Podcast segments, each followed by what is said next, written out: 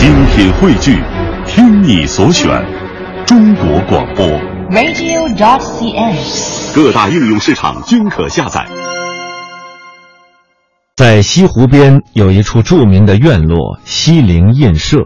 西泠印社是清代光绪三十年，也就是一九零四年，由浙派的金石书画家丁仁、王提、吴隐、叶明四人发起创建的。当时年龄最长的吴隐才三十七岁，而丁仁只有二十五岁。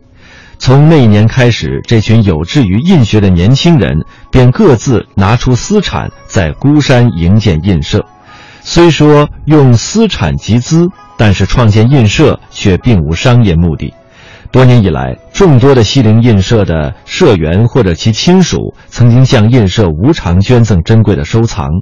王提，也就是王福安先生去世之后，仅在1964年，王福安的夫人遵照先生的遗志，捐赠国家的文物就达675件。这些印章不仅凝结着社员的境界，也凝结着印社的品格。在杭州的一次大型拍卖会上，西泠印社社员方介堪为张大千所刻的一枚象牙印章，呃，叫做“潇湘画楼”，竟以百万元的天价成交。这也标志着西泠印社资深社员在当今的身价。自古以来，杭州就是人文荟萃之地。明清时期，金石篆刻更是蔚然成风。本来，明清印学的中心是在皖南一带，但是到了清代的乾隆年间，杭州却后来居上。继丁敬之后，黄奕、蒋仁、西刚、陈玉忠等等七位名家先后出现，一时独步印坛。因为他们全部是杭州人，所以被称之为是西泠八家。虽然浙派影响深远，但是印人团体的真正出现，还是要数孤山结社。不过呢，自孤山结社之后，经过了整整九年，到一九一三年正式举行第一次社员大会，才确立了西泠印社的名称。虽然是印社，当然就要有社长了，但是在长达九年的时间里，这社长的位子就一直缺席的。按理说，在创建印社的四位同仁里，随便哪一位都能够担纲此任。然而呢，他们还是请来了已居上海的吴昌硕。自古以来，具有谦谦君子之风的人，从来就不乏谦让的品德。接下来我们听到的同期声是西泠印社的副社长陈振莲。大家一开始是在营造一个营造一个图腾，孤山有这么个好地方，然后大家捐钱、捐地、捐藏品啊。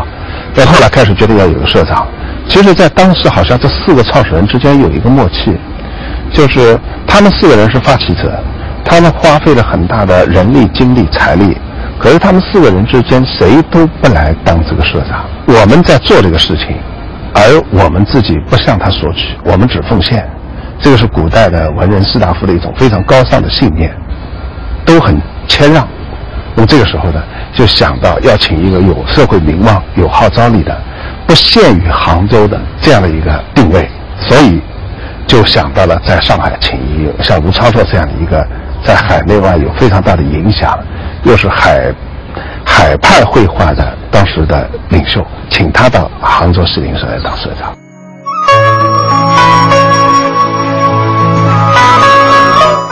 常来西湖边的人们，对于两位面对西湖的先贤塑像一定非常熟悉。无论是细雨蒙蒙，还是风和日丽，蔡元培先生和林风眠先生都在静静地眺望着西湖，先贤的神态让人敬仰。但是许多人并不知道，他们的身后就是当年的国立艺术院的所在。一九二八年三月，由蔡元培先生倡导，在西湖的孤山之角成立了国民政府最高的美术学院——国立艺术院。艺术院最初设绘画、图案、雕塑、建筑四个系，第一任院长便是蔡元培早就非常赏识的林风眠。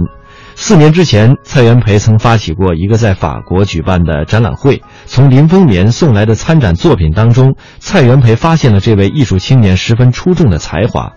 而在国立艺术院开学的时候，正值西湖的春天，在开学典礼上，蔡元培发表了题为“学校是为研究学术而设”这样的演说。面对春天的西湖，蔡元培深情地讲道：“自然美不能完全满足人的爱美欲望，所以必定要于自然美外有人造美。艺术是创造美的，实现美的。西湖既有自然美，必定再要加上人造美。所以大学院设在此地设立艺术院。对于西湖与美术的关系，这位一生主张以美育代替宗教的学界领袖，几乎是一语道出了其中的真谛。中国美术学院院长许江，他对这个艺术大学或者说艺术院寄予很高的期望。他请林风眠先生在江南一带寻找，到底在哪里办这个学院好。最后走了一大圈，他们共同的认为，在西湖之办，办这个学院最好。为什么？第一，杭州交通比较方便，但又没有迷像上海这样大城市的喧嚣。第二，西湖边风光优美，这种大自然的怀抱，这种大自然的环境，会对我们的学子一个很好的影响。第三，这里有很多的寺庙，这些寺庙经过整理，可以成为国立艺术院所用。关于国立艺术院的影像，在今天已经很少能够见到了。不过呢，有一些在上个世纪五十年代的记录影片当中，我们还是能够找到与之关联的内容。走出美术学府的青年学子，不用走得很远，就可以把西湖当做他们最为方便的写生对象。近处的柳树，远处的烟岚，西湖的每一个角落，都可以成为事实的题材。生活在西子湖边，其实就是生活在美的课堂。当然，能在影片当中留下身影的毕竟是少数。如果从一九二八年开学算起，一代代来到西湖又离开西湖的学子，加起来该是多少人呢？当然，对于每一位学子来说，仅有西湖的景色还远远不能算作美誉的全部。正因如此，那些离开西湖、毕业于母校的人，总有着另外一层更为深久的怀念。自一九二八年建院之初，林风眠就把自己的心血倾注到了美术教育的事业当中。也正是林风眠的努力，西子湖边才集结了一大批的教务精英，才形成了一个具有现代教育模式的中国绘画的摇篮。在灵隐路三号这个花木扶疏的住所当中，林风眠度过了艺术生涯中最为美好的时光。现在已经是林风眠纪念馆了。纪念馆的匾额是吴冠中先生所题。当年吴冠中是林风眠最为中意的学生之一。纪念馆里也是十分的幽静，一如主人还在的安详。因为面对这些林风眠的作品，就像是面对个性鲜明的主人。优雅的仕女，安闲的瓶花，展翅的水鸟，初开的白莲，无一不是独属于林风眠的面目。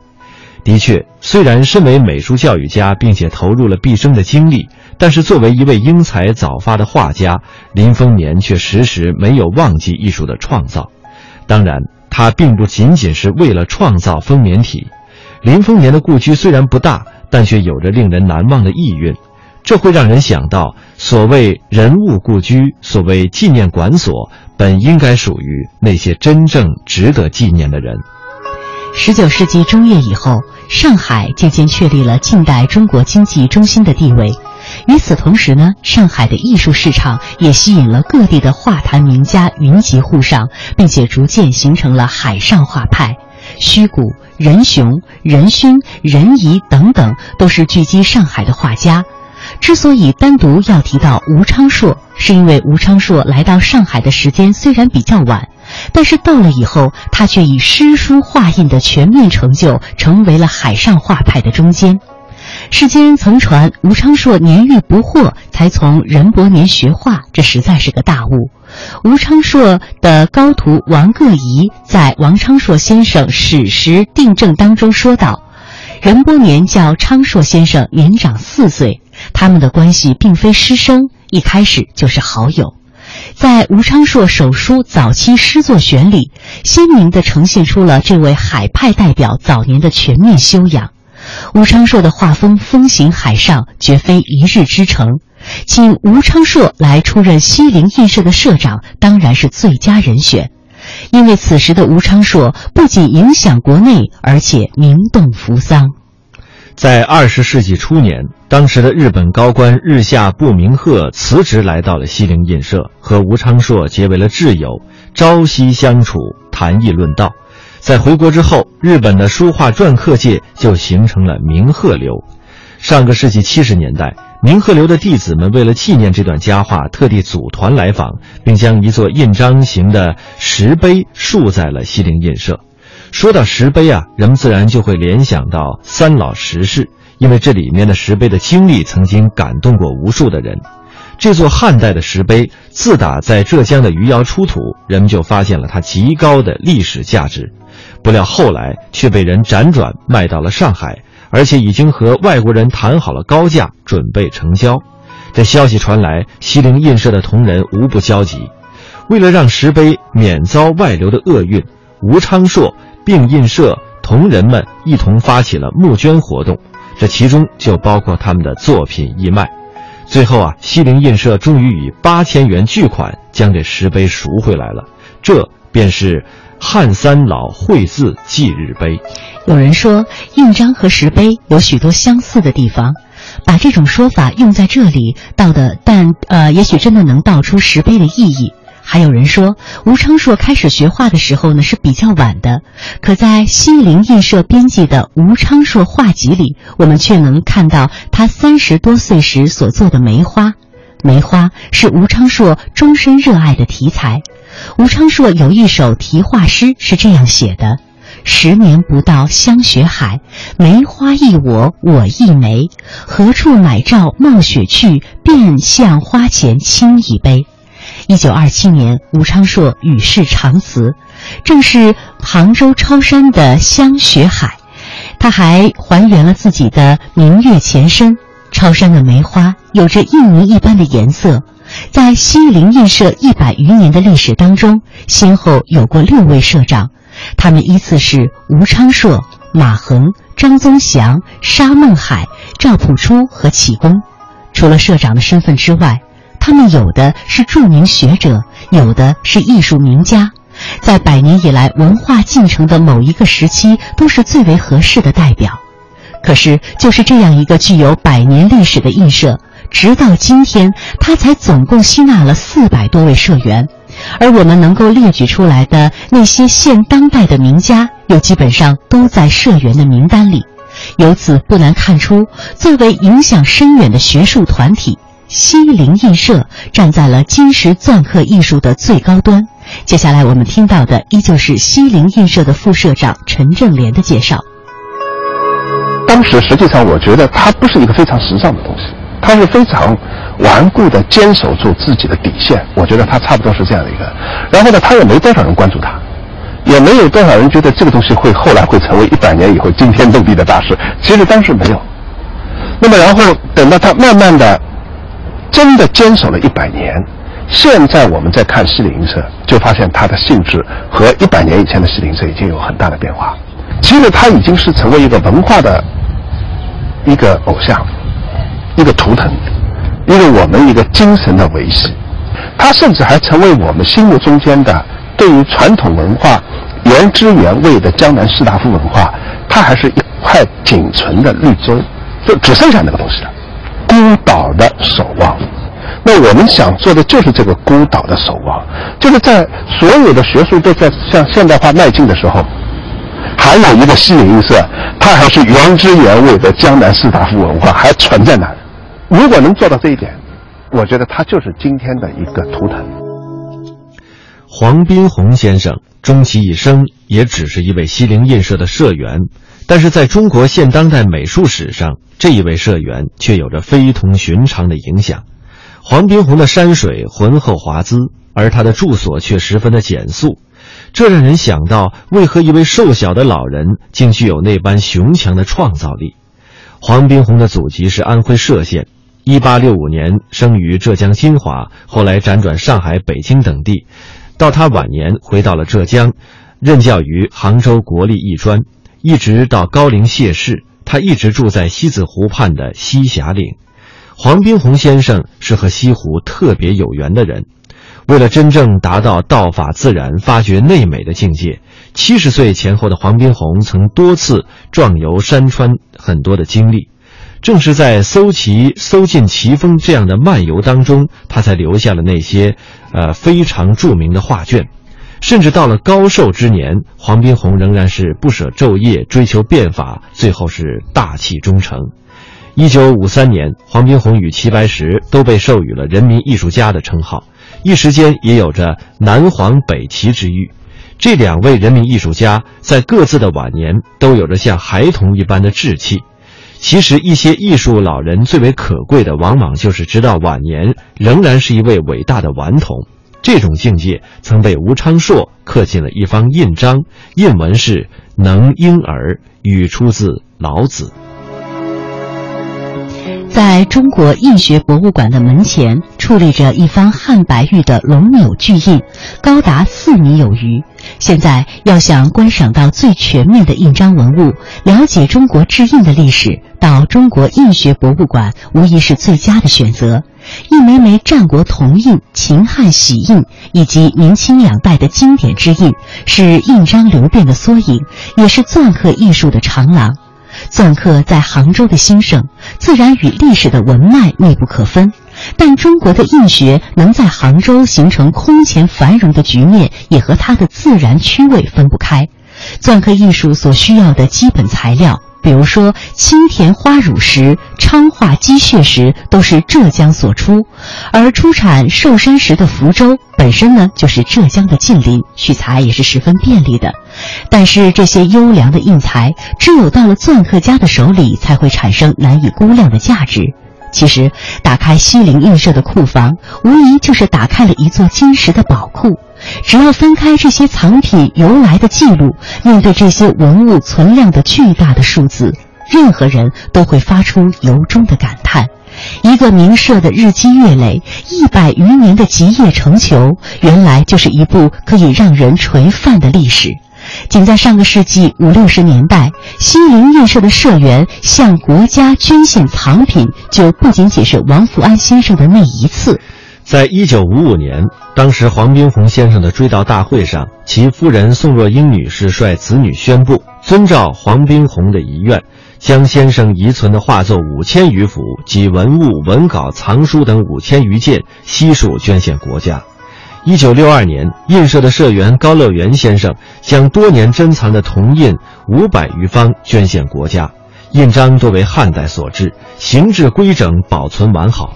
一九六二年，印社社员张鲁安去世，其夫人叶宝琴和儿子张永敏等遵照张鲁安先生的遗嘱，将其毕生的收藏全部捐献国家，其中有从明代开始的印谱三百多部，印章一千五百多方，明代大家何震、清代大家邓石如以及领衔西陵八家的丁敬的印章，都属于国家一级文物。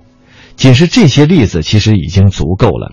一方方印章，饱蘸着朱朱红的印泥，已经让我们看到了，为了这些文化财富的汇集，那些印社的先贤是怎样的倾其一生。在一个团体当中，能有这么多的社员把毕生的收藏都捐献给了国家，当做了代代传承的美德。就在方介刊的印章被拍出天价之后，西泠印社的社员的捐献活动仍然是后继有人。西泠印社副社长陈振莲，有很多的捐赠是看不见的。呃，抗战的时候，杭州沦陷，知识分子是很害怕的，因为日本军专杀知识分子啊，所以这些人都逃到上海的租界去了。杭州的孤山又不能这么荒废，那么他们当时呢就有，呃，叶秋生的父子两个人在杭州守着西泠社这个孤山，有王福安、叶伟敏和丁辅志，在上海靠自己刻印章。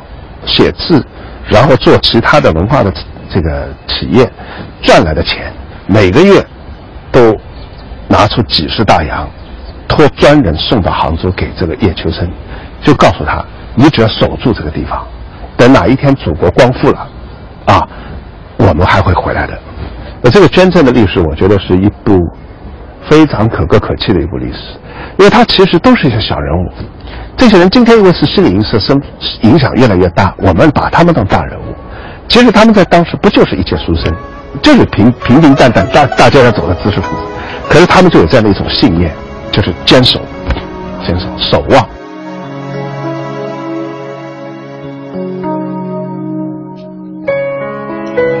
杭州古城里的南山路林荫满地，车来车往，也是西湖另外一道风景。在这道风景里，别具一格建筑特色的就是中国美术学院，特别引人注目。中国美术学院的前身便是创立于孤山山路的国立艺术院。